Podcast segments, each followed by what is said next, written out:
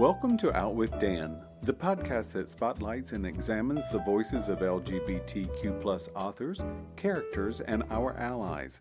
Together, we lift our voices and we tell our stories. I'm Dan White. Join me as I chat with this week's author.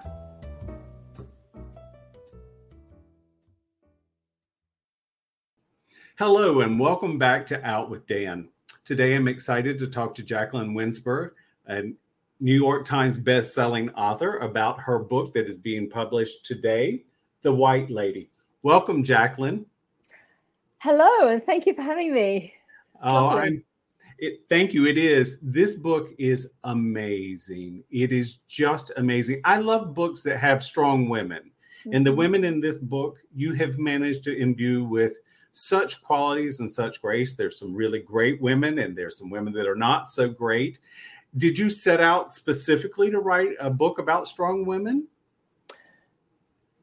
That is something that you know when we spoke earlier, it comes out quite organically. I'm interested in I'm interested in strong women, but it's not so much the strong woman; it's the woman who shows strength, because oh we are all made up of you know our strengths and and what could be perceived as our weaknesses, and it's only the presence of one that that makes us understand the other. I can remember someone talking once about courage and saying, no, it's only the potential for cowardice that gives us the word courage, you know. Um, but what I am interested in is um, um, people going through, ordinary people going through extraordinary times, and how people can be taken out of their out of the world that they think they're going to live and be plunged into something else and um, I'm I'm particularly interested in in people, uh, both men and women, in enduring a time of war, and uh, what I wanted to do with with this book was take a a woman from girlhood through to womanhood through two world wars in which she's n- certainly not a passive observer. She's actually been trained in the in the art of killing it is it is something that I before I read this book, I was thinking about my grandmother who was born in 1907 and who lived through two world wars and uh, depression. And then comes along your book, and your main character, Elinor White, lives in that same time mm-hmm. period. How extraordinary, you know, at this point in life, we're so blessed that we're not in world wars we have wars, but we are not. well, I agree with you there, but, maybe maybe not quite the same yeah. battlefield as World War One and World War Two. But your character Elinor White is in both of them. Mm. Can you give us a little idea of who Elinor is? Well, I'll tell you how she came about, and right. we'll take it from there. And, and by the way, you know, um, just to to sort of frame this, I've always been really interested you know, as I said, in in uh, women's history and the stories of women, particularly women having to endure difficult times, whether it's the depression, whether it's personal difficulties, um, uh, all manner. But but the the generation that really fascinated me was the World War One generation of women in in Britain and indeed the rest of Europe. They were the first generation of women to go to war in huge numbers in modern times and um, and and during that time of war, particularly in Britain, there was not a field of endeavor left untouched by a woman's hand. But here's how, and I've also I tell you what, I've also discovering Elinor, although she didn't have that name when I first came across her. Um, I, I guess piqued my interest in secrecy and people that live in mm-hmm. secret. Mm-hmm. When I was three years old, my parents lived um, in a very rural area in Kent, and they lived in what was called a tied cottage, which was actually tied to my mother's job. Um, okay. And that was the way that farming went for centuries. That that you got a cottage with you were a farm worker. And my mother was the bookkeeper for four farms under the tenancy of one farmer and it was a local farm, and, and he had his office there. And um, so um, and my dad worked on another farm at the time. And then we would, um, my mum and I would walk down to the farm every day through the woods, you know, because it was right on the edge of this this massive forest. And occasionally we would see this woman walking into town or into the village or just walking. And right. she sort of fascinated me because my mum was a f- fairly friendly lady and she would say, Good morning. And this woman would sort of mumble and she always had pull down collar up. And and then one day I decided to chime in good morning and she responded uh, with a very positive smile and everything. And as we walked up the road, and my mum, with by the way, there was no baby talk in our house. There was a, you know, a story was mm-hmm. a story. You know, you mm-hmm. just had to you had to you had to rise to the occasion. You know? Three years old, Wuthering Heights. You know, we're not going to mess around with Thomas the Tank Engine. and and um, anyway, as we got up the road, we I can still I can still see this day. My mum leaned down to me and said, "She's one of those women who parachuted into France during the war." And oh. I said what's parachute? and that's when I think she decided that this was maybe a, a story for another time. Um, but I never forgot that because it seemed, you know, there was this weird word, parachute, attached to this yeah. woman who lived in what was called a grace and favor house on the on, on the, uh, the on the this estate, which was a massive area of woodland and um, old houses and so on. And but then it was referred to as crown land, even okay. though it's owned. It was owned, so it's managed by Forestry England, and um, and the Grace and Favor home was one some, uh, a home given to someone who has served the crown in some way. And often, you know, you think former ladies in waiting, former this, former that, to live in for the rest of their lives. And uh, I never forgot her. And then, uh, you know, it didn't. It wasn't too many more years before I Uh, delving into women's history, and we're talking 12, 13, I really came to understand what it meant that these women, you know, were were resistance operatives. Here's a story. When I was about, I guess nine or ten, one of my we had a disused railway line near us. One of my favorite games that no one else really wanted to play was to pretend we were resistance agents. we were hmm. running along the railway line. And if a light aircraft happened to fly over, which occasionally it did being a rural area, I mean, oh, it added to the game. You know, we'd run into the forest and we'd be hiding and have our pretend weapons and so on, living what, in secret. It is, and what a wonderful thing to you know to be able to use your imagination. But here is someone who sparked something when you were mm-hmm. young that stayed with you. It was something that was so wonderful.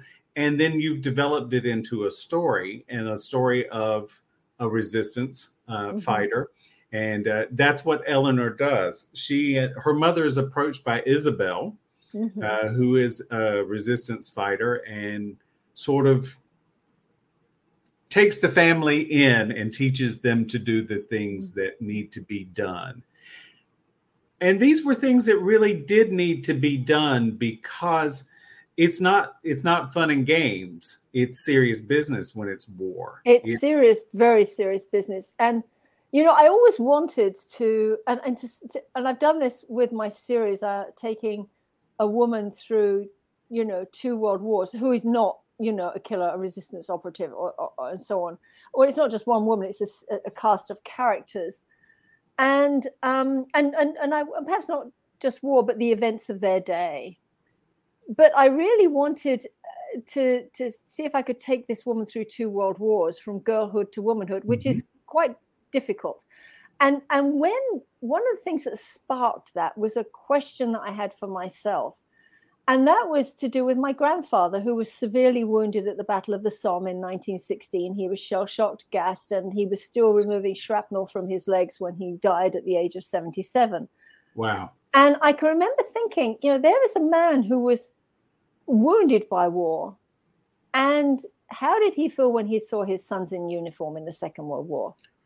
You know, my hmm. dad at 18 years old being trained to be an explosives expert, you know, another son on the on the you know on the beaches of Dunkirk, being waiting to be brought out. How did he feel? And I, I wondered about that. You know, how how does it feel to face another war when you've been through one war? Mm-hmm. And I never knew how I was going to do that with a young woman and a, a girl, a, a, a, girl, not mm-hmm. not you know, she's she's ten when the war starts, First World War, and it was when I was um, doing some research for uh, my book, A Lesson in Secrets, I delved into um, sort of intelligence in wartime, uh, in the First World War, and discovered the huge part that women played. And it was interesting that in Belgium, which was an occupied country, um, men that weren't in the army when the country was occupied um, were rounded up. And hmm. basically, we're talking boys on the cusp of manhood mm-hmm. and right up to elderly men. Um, they were taken away and they were either shot or they sent to work camps. So, what did that leave mainly? Not exclusively, but mainly, it was women and girls. Sure. Mm-hmm. And there was uh, this uh, the organization La Dame Blanche, which means the White Lady, and was um, bankrolled by the British from a base in the Netherlands. And uh, girls and women were engaged in, you know, all manner of resistance activity, including sabotage, um, and uh, intelligence gathering, and indeed, as necessary, killing. And then I knew I had it. I knew I could. I had my girl, and uh, but I but I want. Uh, but she is half half English, half Belgian, and uh, and so she, that's how she becomes involved in La Dame Blanche is because she's stuck in Belgium, and at a very young age, is uh, exposed to killing. And I think one of the things that you do with Elinor is you give us a fully rounded girl because she is a girl at the beginning of the book. She's a girl, yeah. And she, she has a mind of her own, and she has a mind of her own because of the way she was raised. Yeah. Her parents speak to her. You know, you can see the love with her mom and dad, she and her sister, and you can see that she's someone who already has a mind to express, and she does that all through the book and it's a nice thing not to see is nice to see a child that's strong already and then of course that is one thing that when you're in the resistance someone like isabel who comes along they can see that strength in a child and of course sadly or greatly it's exploited it isn't something that it's almost something that has to happen because mm-hmm. if you don't participate in your life life often runs over you Mm-hmm. And that's very simple, but it is it must be magnified a million times during a wartime. Mm-hmm. And, and, I think that this is it, you know, that uh, her family, her, her mother, they're devastated because they, they know their father, who's joined the Belgian army, is not coming back. No. And they realize they have to do something for the country and for themselves because they have a, a fairly ruthless occupier. And they have to get get on and be part of that. And yes, you know, one of the things is that um, uh, you know Elinor's father has the two daughters, Elinor and Cecily, and he wanted to. He said, you know, I want to raise daughters with sharp elbows, you know, and and my little Amazons, and and you know, and then you get this conflict between her and her sister, who's more of a teenager and is driving everybody nuts, and or about to, you know, she's in that phase, and um, um, and they choose to go forward and uh, they choose to do their do their bit, as they say in Britain.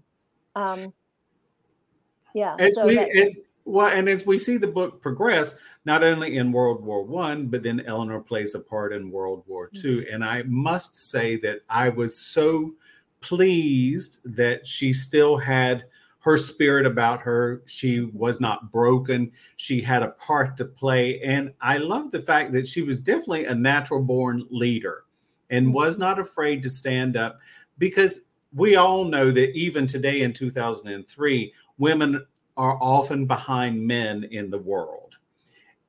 Whereas Elinor they seem is, to be behind men. See, yes, thank you, thank you, Jacqueline. I appreciate that correction. Yes, or or men try to keep women down. Mm. Not all men, but some do. But here is someone who is a natural born leader. She's also someone who takes care of business, to put it a nice way. And she stands up to Steve in a lot of ways, as we see through the book. Mm.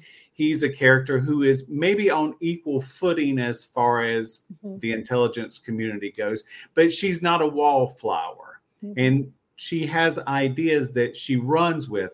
And I really enjoyed seeing that progression and, and seeing the fact that she was not afraid to stand up for what she believed in. She's she's out of her shoes a bit because she's in um, you know the the, her, her, the milieu that she's in at the moment is is is sort of post-war London and the world of organized crime, and uh, you know she knows she doesn't know that world, but she knows enough to know that it is a war, a different kind yes. of war, and you know while Elinor, you know she she does her bit, you know she she didn't want to come back into war work in World War II. She she had made a life for herself despite the tragedies that had unfolded.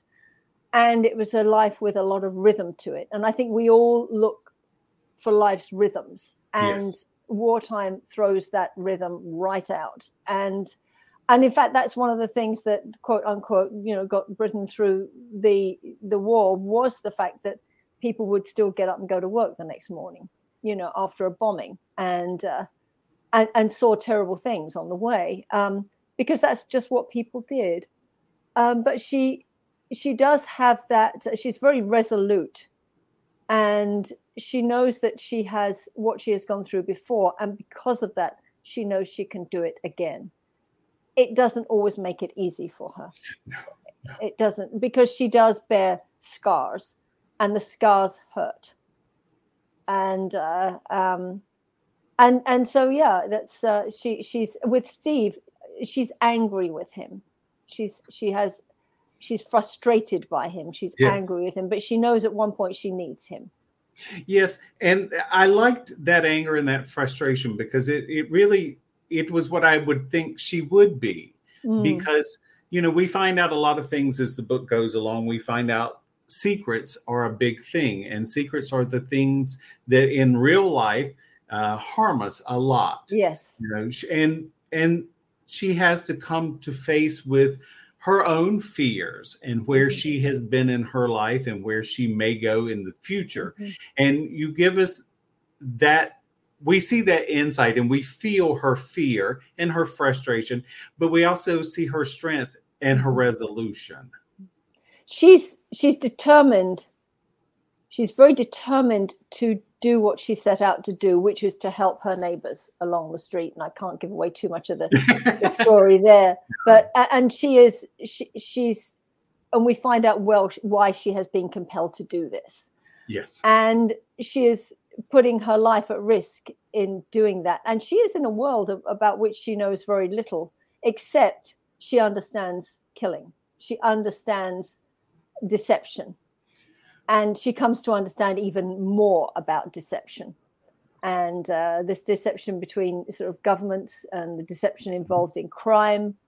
And um, you know that that sort of ambiguity that that war is war is a crime. And and crime can be a war. It, it is true. And I, it's one of those things that we see in your book. We see the correlation between the police mm-hmm. and the crime and the intelligence gathering and spies. And you know, Elinor is has been a spy her mm-hmm. whole life in one way or another. Exactly. And we see that that childhood trauma or that childhood experience, how it follows her through life. Mm-hmm. Mm-hmm. And I just once again, she stays so true to her character, and that is something that is so interesting as a reader. Um, you know that's, that's, it's interesting you should observe that because i mean that's how i, I wrote it. I, she she it's like that she she knows where her roots are and mm-hmm. she understands in a way you know her hypervigilance. And hypervigilance is is something that that often goes with people who've who've been through a traumatic event. It's uh you know you're looking trying to look round the corner for the next bad thing that's happened, but you can't see round the corner, but you keep mm-hmm. looking at the corner. Yes. And and you know, even in her cottage, when she gets up in the morning, she gets her binoculars out and she looks out of her back garden across to the fields and she looks at the woodland and scans the woodland and sees the farmer, you know, plowing his field and she sees all that's going on. And what is she looking for? She's looking for someone coming for her mm-hmm. because yep. that will never leave her and it it goes back to the sense uh, that she has that um, because of what she's been engaged in in the First World War, that fate will come for her, that the piper must be paid, and she feels that very deeply. And we see a person who has great morals. She understands that she has done some things in her life that needed mm-hmm. to be done at the time they were done. But you see this you see this person who isn't a sociopath or you see a person who understands their position in what's mm-hmm. going on in the world and it still is something that she lives with every day. Mm-hmm. and that was uh, that was it was as a reader you really could champion elinor white I, at least i Absolutely. did i want her on my team Absolutely, and and you know one of the things I, I feel is that that we, uh, when we look back at events, we give finite dates. 1st mm-hmm. World War, 1914 to 1918. Second World War, depending on which country you were in, 1939 to 1945, or was it 1941 to 46, or and then you look back in history and, and, and you know there was the great depression boom and they'll give it a, a number we look at our times now. They'll give it a number. But you know that didn't work for my grandfather because he was still removing that shrapnel from his legs in 1966 you know 50 years after he ran across yes. no man's land. Yes. and so you know we in reality people live with the traumas that have gone before. The traumas and, and you know I, you can see that today when you walk down a city street and you see a, a, guy of a certain age in a wheelchair no legs, and he's a Vietnam vet. And he doesn't, and he could clearly, and I say he because, you know, um, most of the people in actual combat were were men, and the, nowadays in combat there are men and women. But yeah, his it, it, his war never stopped. Yes. His war never goes away.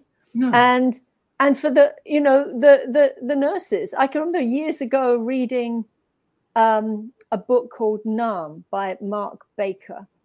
And it followed um, a, a, series of characters, it didn't give you your names, their names, but from boot camp through to deployment through to life afterwards. And there was one woman in it, and she, it was after the war, and she had two kids, and she was in the kitchen. The kids were, I don't know, doing something, playing in the kitchen while she was doing some work and she heard a helicopter come over. She dropped everything and ran outside. And her kids thought, where's she going? You know, because that had been in her training. You hear a helicopter and you run because it's incoming wounded. And she said, I, I can't hear a helicopter without that.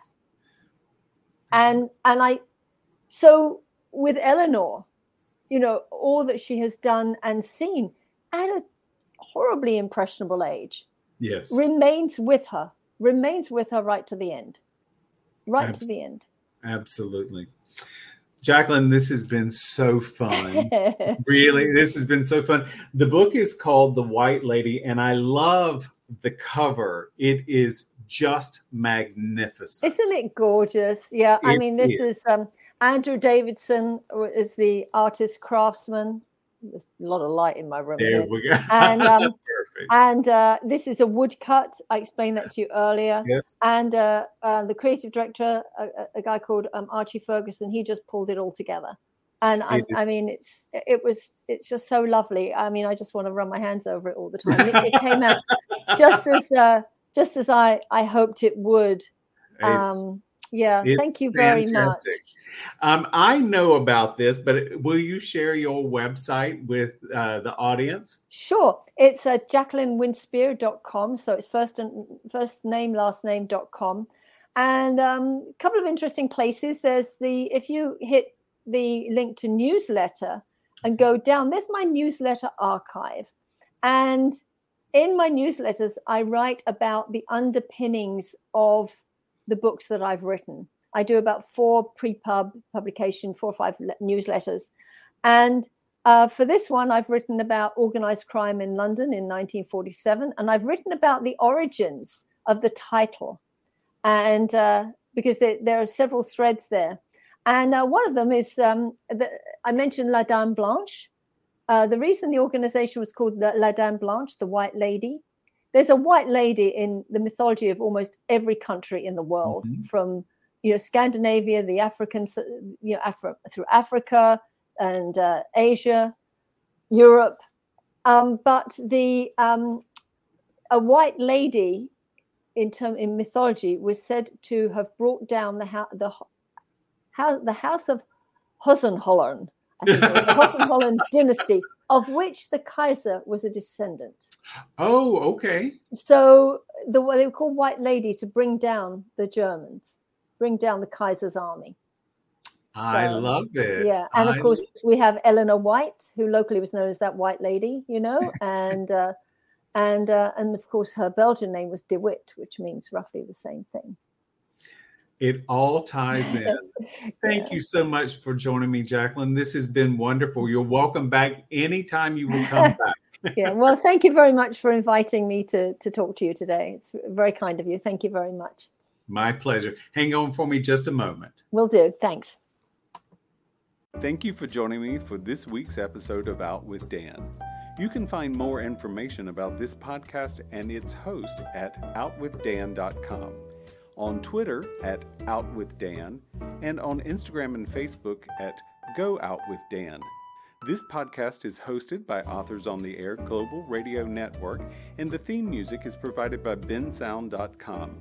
Join us again soon for the next episode of Out with Dan.